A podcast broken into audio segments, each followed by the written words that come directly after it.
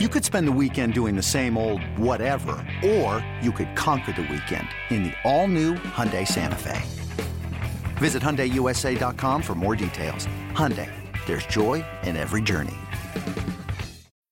When you need mealtime inspiration, it's worth shopping Kroger, where you'll find over 30,000 mouth-watering choices that excite your inner foodie. And no matter what tasty choice you make, you'll enjoy our everyday low prices, plus extra ways to save, like digital coupons worth over $600 each week. You can also save up to $1 off per gallon at the pump with fuel points. More savings and more inspiring flavors make shopping Kroger worth it every time. Kroger, fresh for everyone. Fuel restrictions apply. Bringing you the best story, best trends, and best game from the best conference. Fourth and manageable, an SEC football podcast brought to you by 2400 Sports. Now, here's Brad Edwards. Welcome into Fourth and Manageable. Thanks for joining us. I'm Brad Edwards, along with my co host, Tyler Bray, former Tennessee quarterback, and we're about to take you through week one in the SEC. Now, there was a week zero, of course. The SEC went 1 and 0 in week zero with Vanderbilt winning at Hawaii. But everybody in the SEC is playing in week one. And with one game left, which is Sunday night, LSU taking on Florida State, everyone in the SEC is still undefeated. Uh, Vanderbilt now 2 and 0. And by the way, that what we mentioned on Thursday's podcast is true once again. If you pull up your SEC standings, you probably will see Vanderbilt sitting on top. So, Vandy fans, uh, go ahead and get a screen grab because it's probably not going to last much longer. But uh, you couldn't ask for much more, Tyler, if you're the SEC. You, you, you've won every game, and maybe they all weren't pretty. Um, but the object of, of, sports is to win, and uh, that's what these teams got done in their very first game of the season. Yeah, for sure. I mean, the SEC dominated today. It uh some of the games were to the point of turning them off at halftime and you know trying to find the the next game to look at. Yeah, and look, that's the way it usually is. Uh, week one, you know, most of of the games, if you're a team uh, in the SEC, are are basically bought wins, right? They're they're teams that are overmatched that you're just uh, paying money to come in and you know, allow you to to warm up, get the kinks out, and most of the time they're not really a threat to beat you. Although every now and then we, have seen exceptions to this, but uh, in this particular season, it didn't happen to anyone uh, in the SEC. Nobody got caught off guard uh, in Week One, uh, and then th- there was uh, there were a few games actually that that looked like they would be worth watching on paper as we came in, and probably the the biggest one on paper uh, turned out not to be much of a game at all, and uh, maybe not all that surprising to some out there. It, it, wasn't exactly expected to be down to the wire based on the point spread, but uh, Georgia ranked number three, taking on number eleven Oregon. It, it felt like a big game, uh, but you know what? It looked like both teams are pretty similar to what they were last year. Georgia still very clearly, if not the best team in the country, among the top two or three for sure. And Oregon, uh, I'll say this: if they are the best team in the Pac-12, the Pac-12 has a long way to go. And uh, that's that's basically what we got in that game. What were your initial impressions, Tyler, of Georgia? I, will tell you what. Let's stay away from Stetson Bennett because I want to get into him next. But just uh, for a defending national champion, we talked two days ago about complacency and this idea of you know, being as motivated as you were last year when you were chasing that first national championship. How impressed were you with how focused they were and ready to play? Oh, they came out and uh, lit the scoreboard up quick. Uh, I just said I'll stay away from Stetson, but uh, I mean they have running back that is dangerous, not only carrying the ball but you know receiving as well. I think he had hundred and something yards receiving. Uh, they have another big back, uh, Milton, uh, Fresno guy. So a little shout out there. Uh, he looks like he's going to be the the workhorse in the backfield, and uh, you know they're going to spread the ball. They got two tight ends, so they can stay big, get in twelve personnel, and uh, it's a matchup nightmare for other defenses in the SEC. Yeah, Kendall Milton, probably the best high school player to come out of the Fresno area in what at least twenty years, right? oh, for sure, yes. for those who don't know, that's where that's highly, where Tyler's from. Most highly recruited, for sure. Yeah, so uh, anyway, you mentioned the, the other back, Kenny McIntosh. Uh, McIntosh, yeah, had over 100 yards receiving. Um, and, and that was to me, one of the interesting things about this game, at least the first half, is, is that Georgia came out throwing. Uh, you you would have thought that uh, a team with the personality like Georgia has would come out running, uh, but they didn't, and it showed the confidence they have in their quarterback Stetson Bennett, who really spent most of last season just trying to convince people that he was their best option behind center. Uh, I think he silenced most of the doubters in the playoff uh, coming into this season w- was was clearly the guy. But but man, they put the game in his hands, came out slinging, and uh, was 25 of 31, uh, over 360 yards passing, and uh, he was just in control from the start. Yeah, he was very efficient today.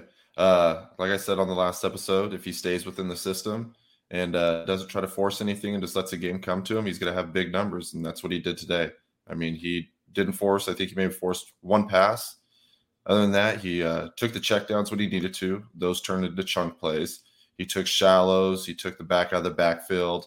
He just, I mean, he didn't throw the ball deep at all, and they were turning into, you know, 30, 40 yard plays.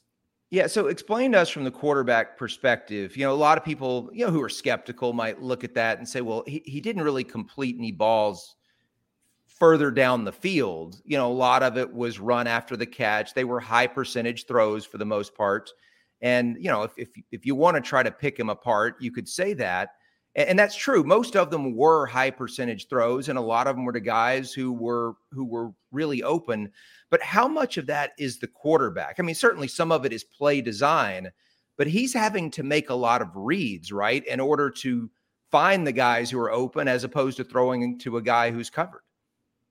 Yeah. Um, you know, this is the game plan they had. Monken you know, they had all year to prepare for this game or all off season to prepare for this game, and he took advantage of it. He he knew what they were going to do. He exploited it, and he knew if you know get the ball into the playmakers' hands and let them do what normal Georgia playmakers do, they're going to have a good day. Yeah, and so so Georgia scored touchdowns. For those who didn't watch the game um, all the way through, Georgia scored touchdowns on its first seven possessions, which I mean you can't ask for anything more than that. That is, uh, it's basically perfection with the first team offense on the field. There's absolutely nothing that you could, you know, that you could really criticize um, if you're the coaching staff of Georgia. And then on the other side of the ball, the defense, and they obviously uh, were historically good last year. Um, and they they carried that team uh, throughout most of the season, even though the offense was, I think, was very underrated and was much better than people realized the defense was the strength of last year's team, and they lost a lot of that to the NFL. And yet, against what I think is going to be a pretty good Oregon offense, they don't allow a touchdown. What is what does that do for you if you're Georgia to be able to come out of this game knowing that hey, not only is my offense probably better than it was last year, but my defense might not have fallen off very much at all. Yeah, they seemed to pick up right where they left off. I mean, you know, they have Carter on the D line, they have Smith on the D line, and then they have the freshman Malaki Starks, who the guy's gonna be legit. Yeah. You saw in his interception today, he he uh, he's a ball hawk out there. He plays the ball well. He plays into the defender like you're supposed to. I mean, he just he does what a you know a big time DB should do. And there were a couple of times it looked like Oregon's game plan was to try to pick on the freshman you know, playing his first college game, and, and he was up to the task. And it wasn't just that pick; there were a couple of other plays that that he was right there. And uh, you know, if you're looking at this Georgia team, whether it's offense or defense, I, I don't know what you would pick out as a weakness. That doesn't mean they don't have one. I'm not saying they don't have anything that a team like an Alabama wouldn't be able to exploit much later in the season. Uh, but for game one, um, they certainly look like a team that that really didn't have any holes that that you could really point to. And uh, I would I would say good luck to the uh, the competition in the next two months or so because I, really don't know how you're going to go about game planning to try to beat these guys. Yeah, I think uh, as of now, I think the only thing you can't do is try to make them run the ball. I know it sounds dumb, but I think you, as Stetson played so well throwing the ball, and with such efficiency that I think you try to, you know, play in a cover two, try to force him to run, take it out of his hands. Don't let him get it to the other playmakers, and just let you know, like in Alabama, they're going to have to let their D line and linebackers make a lot of tackles. Yeah, so so you had your defending national champ looking like uh, they they are still national championship caliber.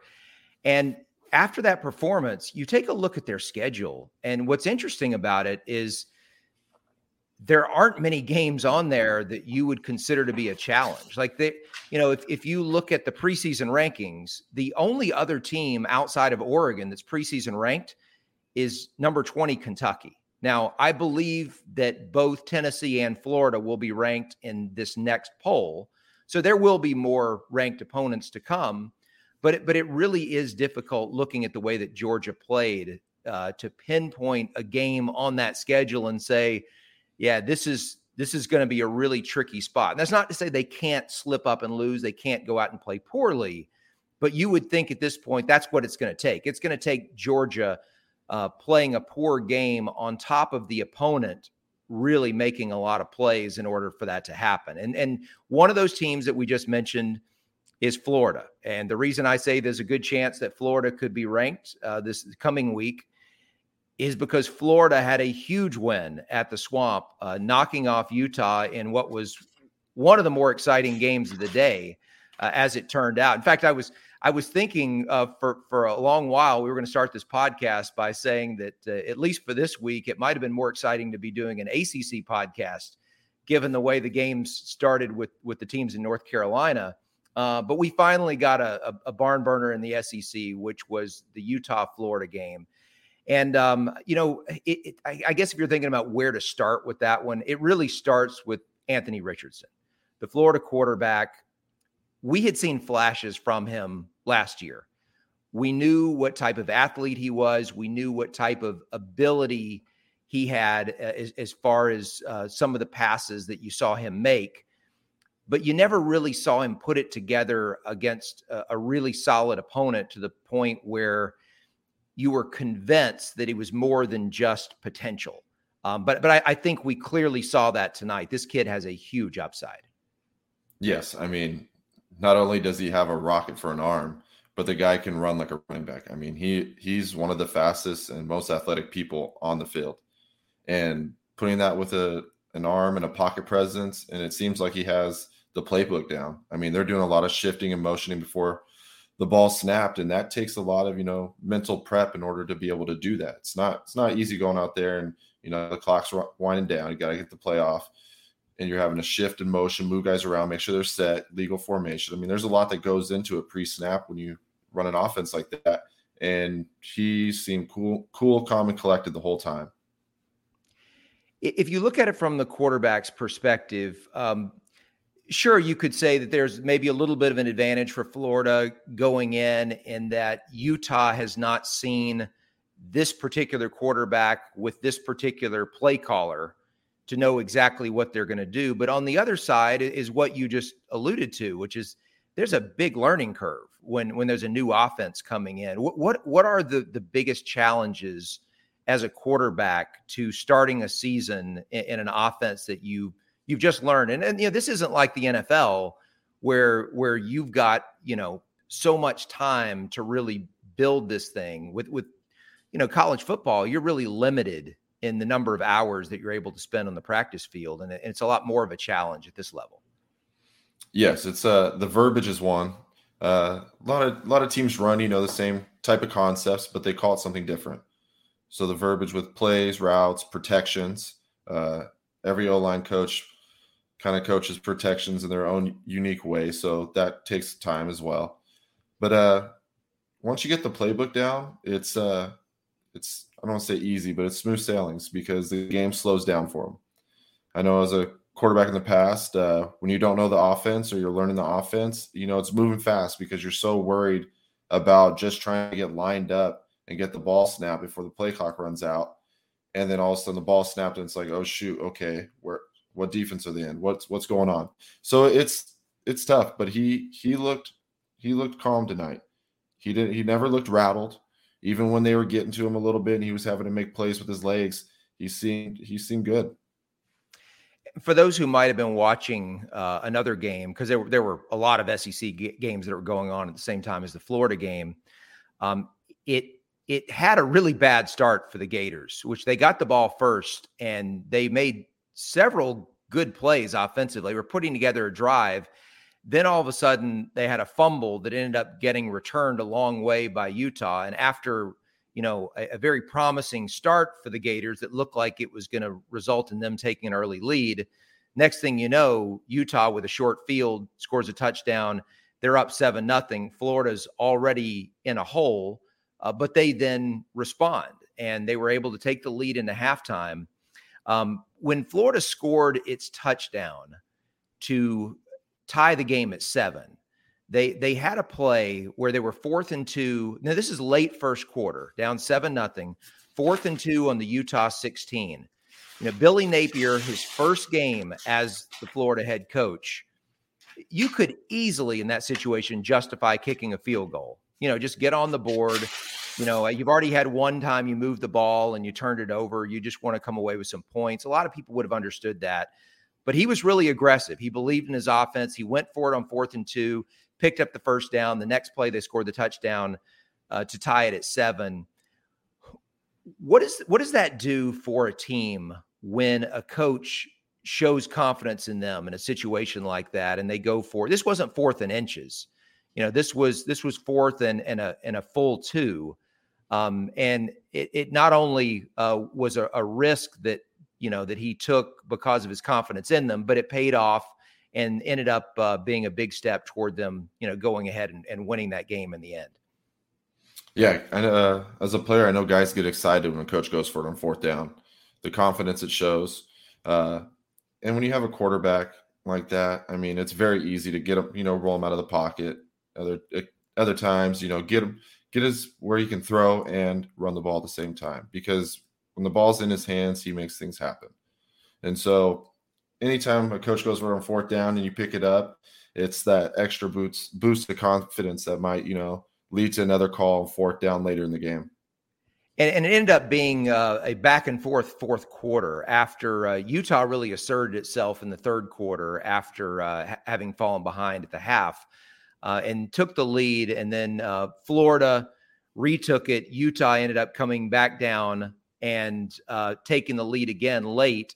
And then uh, Anthony Richardson and the Gators uh, on a drive that included another fourth down conversion. This time, there wasn't really much of a choice. They had to go for it there, but another fourth down conversion uh, ended up Richardson carried it into the end zone for for what was the go-ahead score. Uh, and, and so you got to feel like the Florida offense has a lot of confidence moving forward after putting together two big fourth quarter drives in a situation like that. But after being on the wrong end of most of the second half, the Florida defense, when it when it really mattered, backs against the wall, goal to go situation, uh, trying to protect a three point lead, comes up with the interception in the end zone uh, to seal it, and uh, ended up being, um, you know, probably not the result that we were all expecting at the moment that Utah got down there first and goal. You figure worst case they're going to kick a field goal and tie this thing.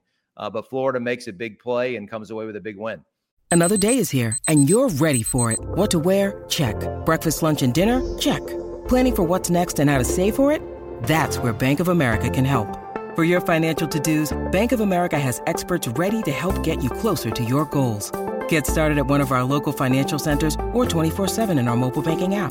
Find a location near you at bankofamerica.com slash talk to us. What would you like the power to do?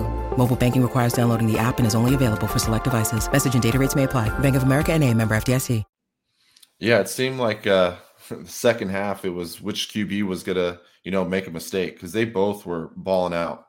I mean, it, it seemed like, you know, one would make a spectacular play and you're like, oh, here goes. Florida's about to, you know, take over. Utah's about to take over. And then QB comes right back and answers. So, I mean, it was – it was one of those deals with who was going to make the mistake first, and it just so happened to be Utah.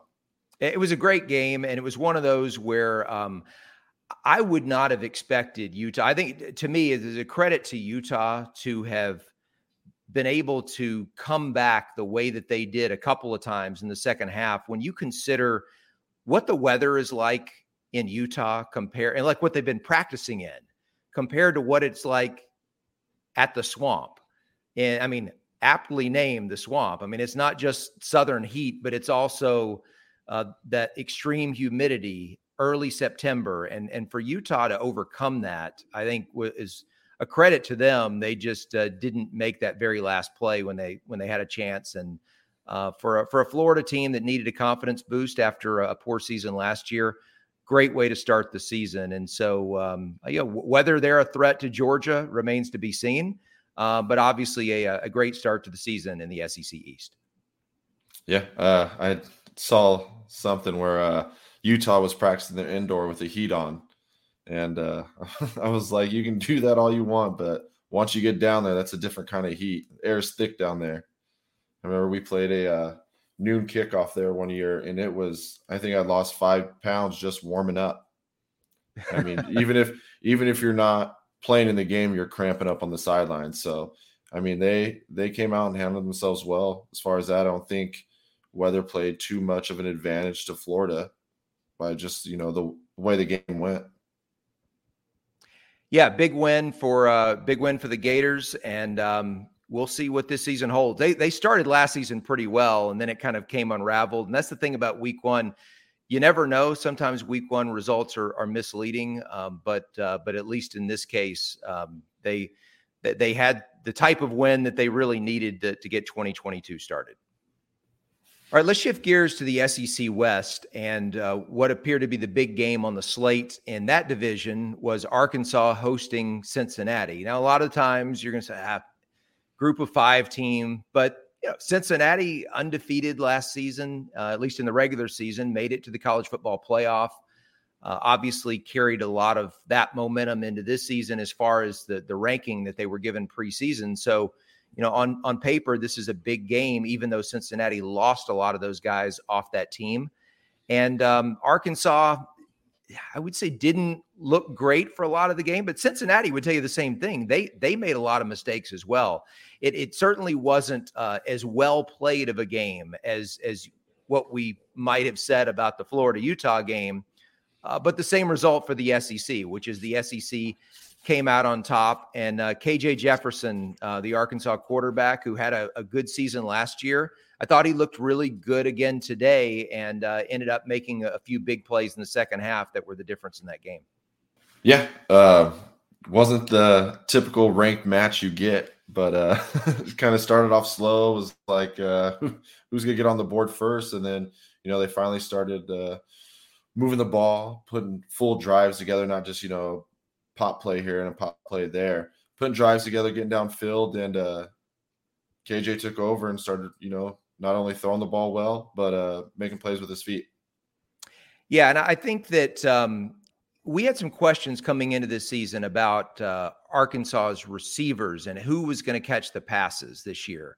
You know that um, after uh, after last year, there was uh, there was a, a void that was left, and and so um, today, I think maybe we got a little bit of uh, of uh, of an answer there from both Haselwood and Knox, a couple guys who who stepped up big for Arkansas today.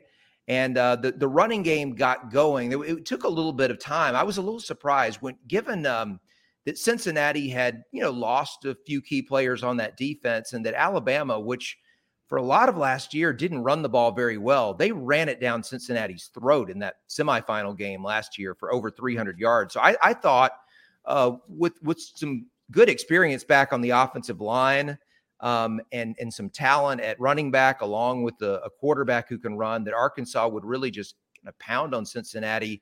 Um, and and you look at the final stats, and it looks like they ran the ball well, but there were pockets of that first half where it just wasn't as consistent as I expected it to be.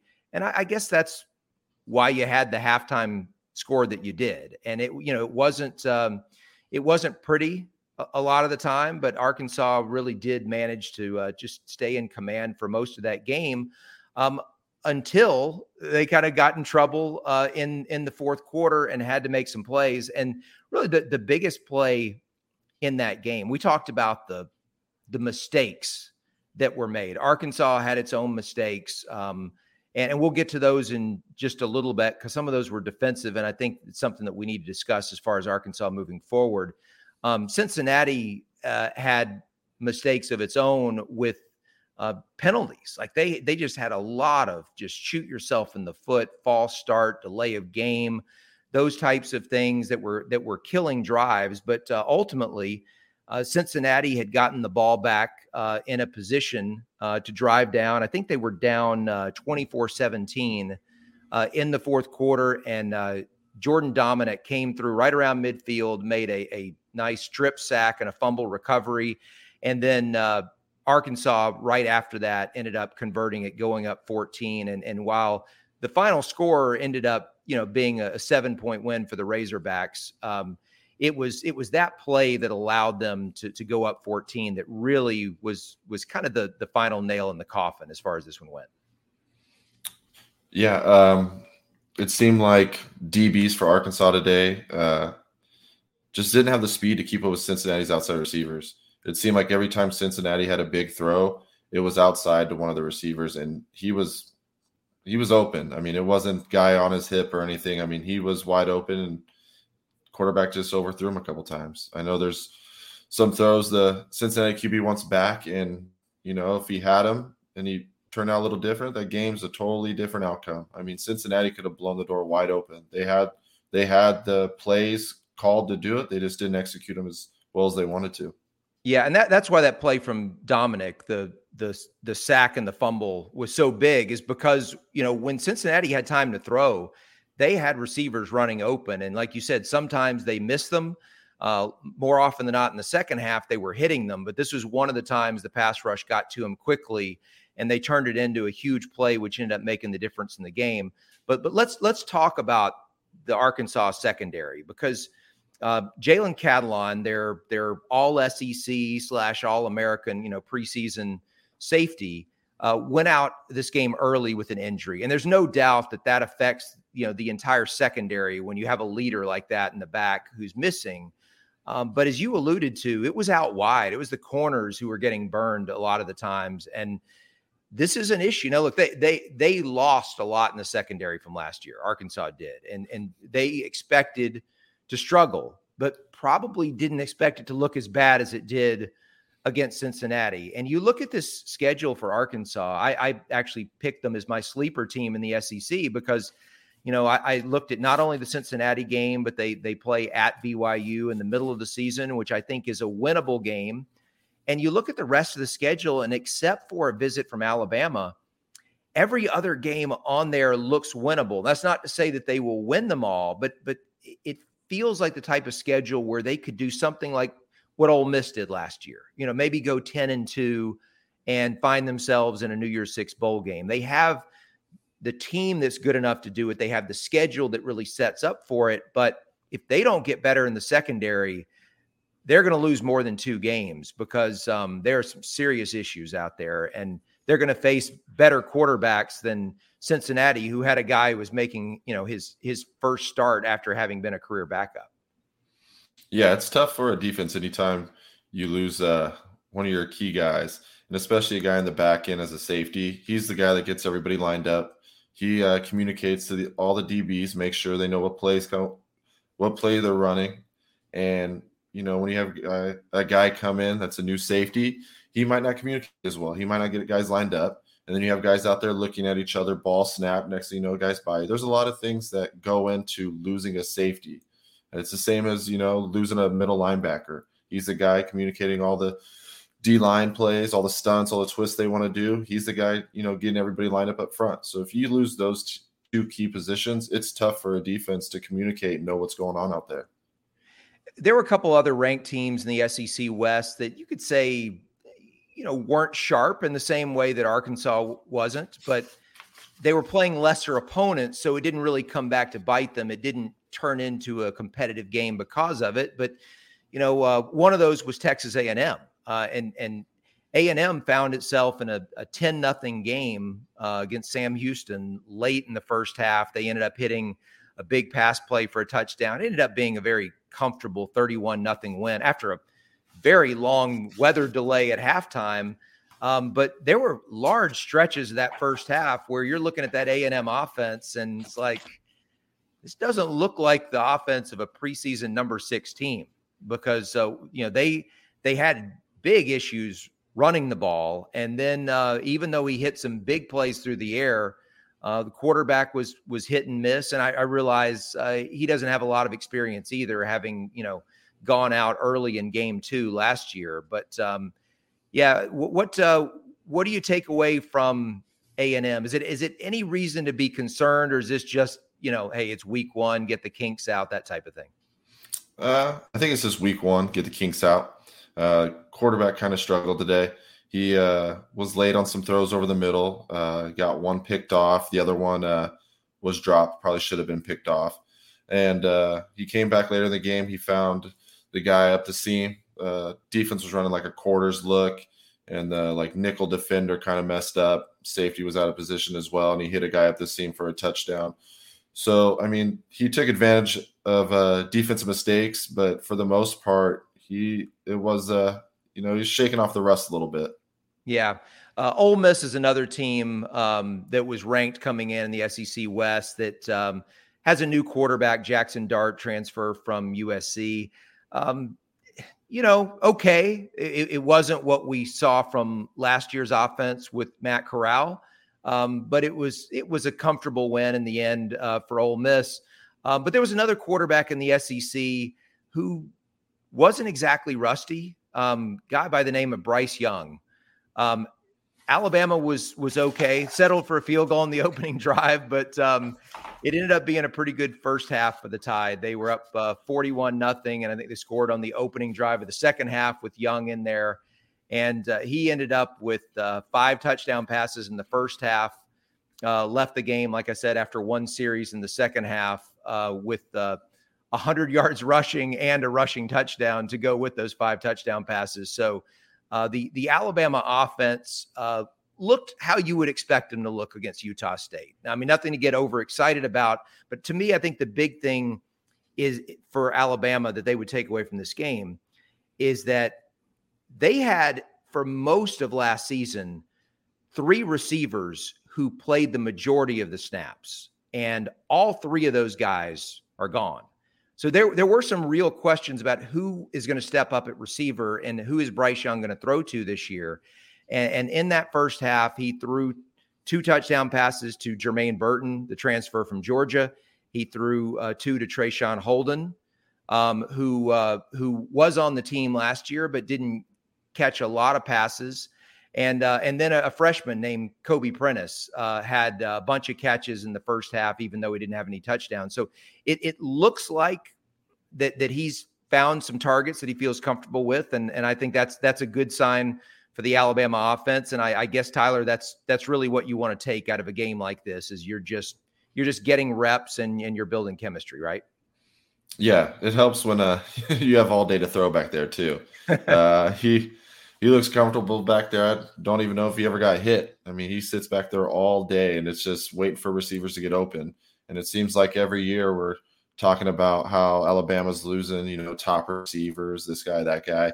And then they're like, how are they to, you know, overcome that this season? And then three more guys come in and it's just like, oh, here's three more potential first round draft picks again. So Alabama's loaded every year. Uh, it's just the more reps they get, the better that offense is going to get. So, I mean, they have more room to grow. Yeah. And they have Texas next week, and I, we'll learn a lot more. Now, how good is Texas? It's it's really hard to say at this point, but I feel like they're probably better than Utah State, and uh, they're probably better than some of the teams on the SEC schedule. So I think we'll, uh, we'll we'll learn a lot more about Alabama in week two, as as we'll learn a lot more about a whole lot of teams in week two. Um, so uh, we'll we'll stay tuned for that. Uh, but uh, you know, just like in the SEC East, it was a perfect day in the SEC West. And as I said off the top of the show, all that's really left to be determined is whether LSU seals the deal on Sunday night against Florida State. And if they do, it will be a perfect week one in the SEC. So, the big news in college football coming into the weekend uh, was the announcement that there will be expansion to the college football playoff, that it's going to go from four teams to 12 teams. We're still not completely sure how many more seasons until that happens, but it, it appears that there will be six automatic bids given to the uh, the highest ranked conference champions, and then six at large bids. And uh, you know the format will be where uh, the four highest ranked conference champions will get a, a bye and the teams that are, are seeded five through 12 will play each other uh, in that first round. And uh, it'll, you know, make for something different than what we've seen in recent years. And maybe uh, there will be more competitive games played. We can only hope so. Uh, but Tyler, I don't think in the end it's really going to change a whole lot as far as who ends up winning it. In fact, and and I kind of shudder to think at this. Uh, you think of this, but um, what we saw today between Oregon and Georgia, there's a real possibility that that matchup could occur again in a quarterfinal of a 12 team playoff. I mean, fortunately, it's not going to happen this year. So we don't have to worry about seeing those two teams again in this 2022 season. But a lot of the time, that is what you're going to get in that round. And as long as the top two or three teams are as much better than everybody else as they have been in recent years, and they appear to be this year, uh, there's there's not a lot, in my opinion, to get excited about uh, for adding games to the college football playoff. Yeah, I mean, I guess you're just extending the season a little bit. Uh, for those top teams, I know they're probably not ha- when when it comes to that point in time, they're not going to be happy because it's extra games they got to play. And so, you know, you're having to play teams that probably shouldn't have been in there to begin with and are thrown in there. And they might, you know, upset one of those teams that played well all season and then all of a sudden have one bad game and they're out. And so I think for the teams that are, you know, the higher ranked teams in it, they're not going to like it, and the lower ranked teams are going to love it because it gives you know the underdog a shot. To me, you know who's going to love it are, the teams with the most talent, like you know Alabama and Georgia, and and let's throw in Ohio State. And you might say, well, they probably shouldn't love it because if there's one extra game, there's one more opportunity for a key player to get injured and not be out there for a semifinal or a championship. And and that's true. The other side of it is, though, is that their margin for error is increased to the point where it's almost inconceivable before the season ever starts that they wouldn't be in the playoff. I mean, right now, it's hard for me to conceive of Ohio State not being in the playoff. It's hard for me to conceive of either Al- Alabama or Georgia uh, not being in the playoff. And there's a decent chance, if not a good chance, that both of them could end up being there. But if you create a scenario where they could lose two games, not win their division, but still be one of those six at large teams, like I said, I mean, they're, in. I mean, you, you, they're probably three or four teams that you could go ahead and, and take your marker and just write them into the playoff before the season ever begins because shy of of injuries and and getting down to their third string quarterback it's it's just almost impossible that they wouldn't be there. Yeah, I think it gives these uh it gives these top schools, you know, more cushion as you said to, you know, if they might miss, you know, miss a week and have a bad week and they don't play to their expectations. Uh, injuries may happen, guy gets suspended. I mean, there's a lot of, you know, variables that go into each week. And uh teams like Alabama, Ohio State, and Georgia, I mean, it seems like you're cementing them into the playoffs and at least having a shot every year. Yeah, and and so um, let, let's look at it in terms of this year's playoff now, where you know it matters a lot more if you lose a game, and because of that, let's let's start with the Pac-12 because arguably the two best teams in the Pac-12 just lost today to two teams in the SEC. We've already talked about those games. Oregon and Utah, you would think that for either to have a chance to make the playoff, they're going to have to run the table. They're going to have to go undefeated through conference play, which includes winning the conference championship game.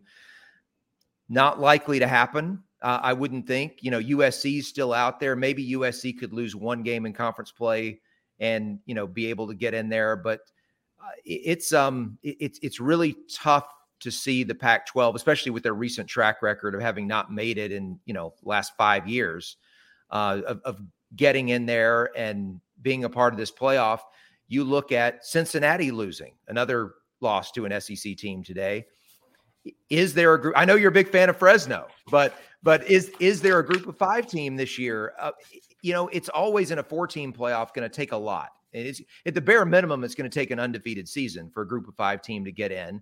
So um, you would think that the odds of that happening for second year in a row aren't good. And then there's Notre Dame, which I don't think can lose more than one game and get in because they won't be a conference champion at the end, not being in a conference.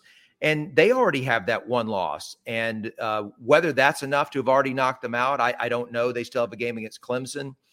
Um, but you figure the best case scenario is they have no more margin for error. And so, I mean, we're we're one week into this thing, and it's already looking like you know the the options for teams to be in this 14 playoff and i guess in a way it tells you why there's so much excitement about there being 12 teams um, but but at the same time, um, there there's a whole lot less excitement over uh, over a possible upset of a of a team, you know, like in Alabama, for example, because when the door is left open by this uh, lack of dominance in the other conferences, then then you know an Alabama or a Georgia could probably survive a loss somewhere in the regular season.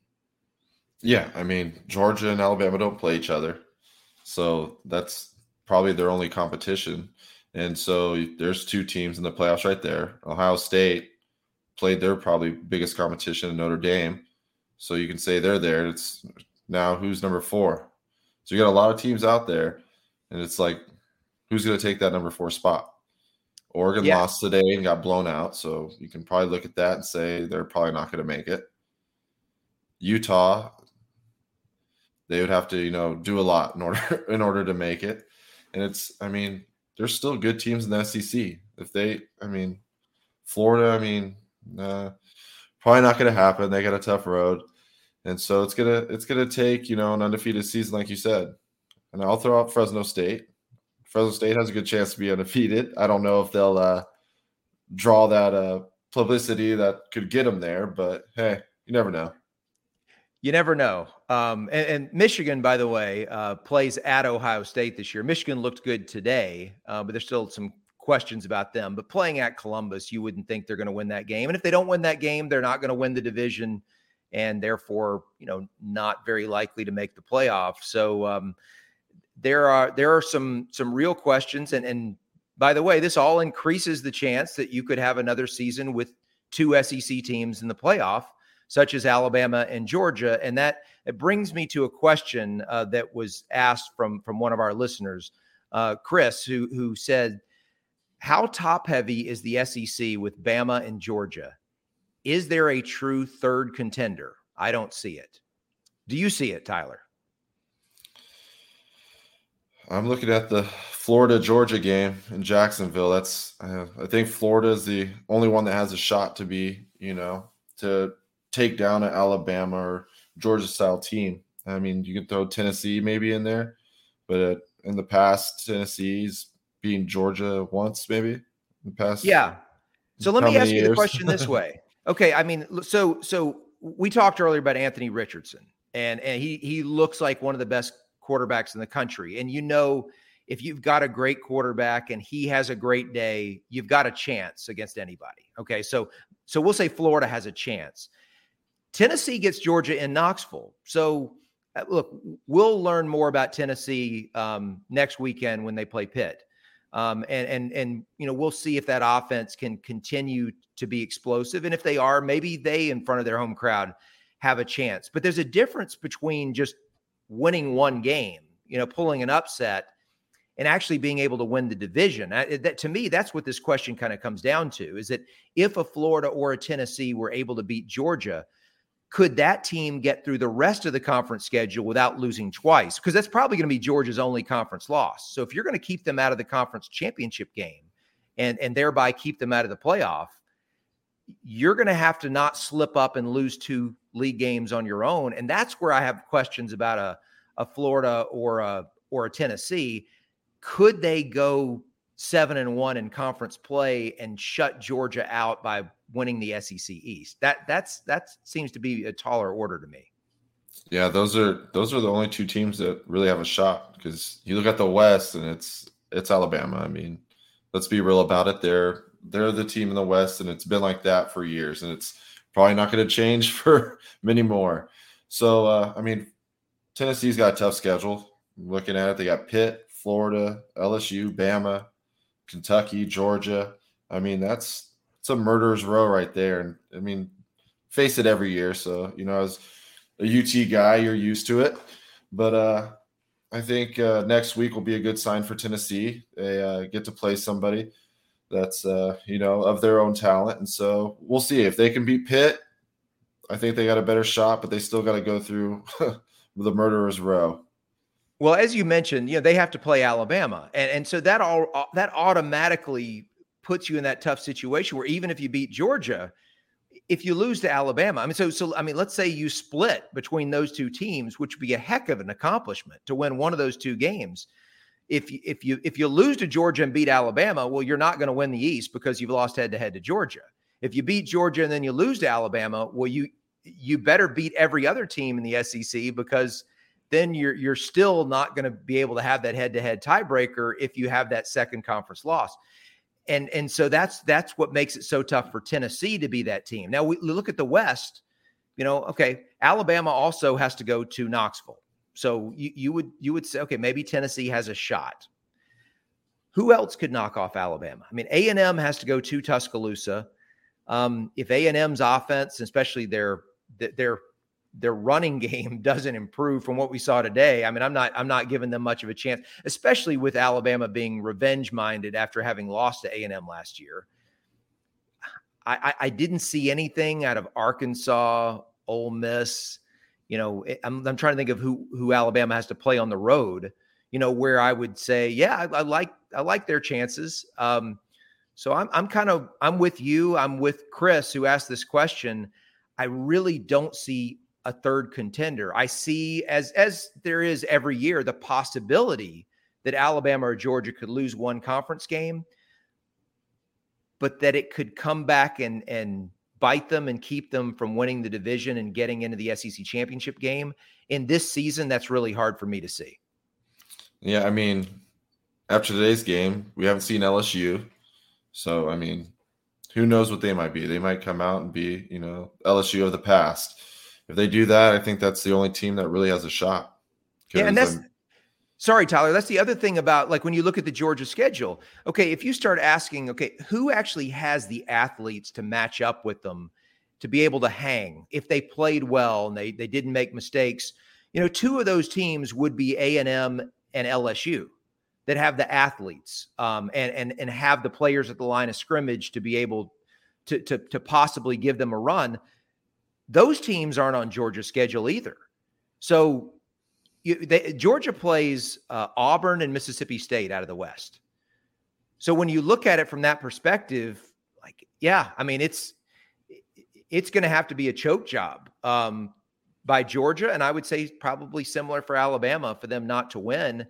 And um, after everything else we just talked about, I would say that uh, now look, I mean, having having covered college football nationally um, for 25 years, I've had many conversations after week one where everyone's projecting, you know, team A is going to win out, team B is going to win out. I mean, very rarely do teams actually go undefeated. We know it's not going to happen, but it's still hard to sit here watching Alabama and Georgia in week one and not say there's a possibility that they could both go undefeated into the SEC championship game. And if they do, they're both getting into the playoff. I mean, it's not just that they've gotten help from the Pac 12 and Notre Dame and the group of five and all that, but it's after what you watched last year. If, if they have one loss between them at the time that the, the committee makes its decision, and that loss is one of them losing to the other one, how could you not say they're two of the four best teams? Uh, you can't. And looking at Georgia's schedule, the only real competition they have is back to back weeks with Florida and Tennessee. They are coming off a bye, so you know probably won't be as banged up as they normally would be if they were having to play, you know, a game in front of that. So that'll be helpful to them. But I mean, playing in Jacksonville and then playing Tennessee, I mean, it's it's two good games back to back weeks for Georgia. And and maybe that's what does it. You know, maybe the second game they're just not as focused as the first game and and that I think something like that is what it takes. Like we said, it, it just takes, you know, one of those teams has to not play well on top of the other team and probably their quarterback um, playing about as well as he's capable of playing. And that, you know, su- such is life in the SEC right now, and really such is life in college football in general. Because if you're gonna if you're gonna knock off a, a Alabama or a Georgia or an Ohio State, um, that's what it's going to take, and that's why I, I, you know, feel the same way right now as I did uh, before the day started, which is the odds of of the national championship not being won by one of those three teams in my mind is pretty close to to zero. Um, you know, so so that's where we are. I, I hope we get a lot more games like uh, like Florida and Utah uh, as the season progresses. A lot more entertainment, um, a, a, lot more fun uh, for uh, for all of us who are fans of the sport. Uh, but but it, when it's all said and done, uh, we know which teams are expected to be there, and and and nothing on that front has changed. So. Tyler, thanks for thanks for for joining me for this first weekend of, of, rehashing SEC action, and we'll have a few more noteworthy games uh, next weekend, a- along with uh, one or two conference games that, that we'll uh, that we'll have to talk about. And uh, maybe at some point we'll we'll get an upset. I'm pretty sure at some point that'll happen. Um, but anyway, thanks a bunch, and uh, we will do this uh, every single week. Um, and and I, I, I might be talking to you again in a few days for our Tuesday podcast as well. Yeah, I should I talked to the boss lady, and she said I should be good to go. All right, so we will uh, we will uh, talk to you on Tuesday, and uh, we will we'll rehash uh, maybe a little bit that we didn't talk about today from this weekend's action. We'll definitely touch on the LSU game uh, on Sunday night and uh, what we saw there, and then we'll start to spin forward a little bit to to week two. So thanks again, Tyler. we appreciate you joining us, and thanks to all of you who listened. Uh, it's fourth and manageable. You can uh, you can download it uh, right here in this very spot, uh, three times a week: Tuesday, Thursday, and Saturday night into Sunday morning uh, for the rest of the season. And uh, we will talk to you later on.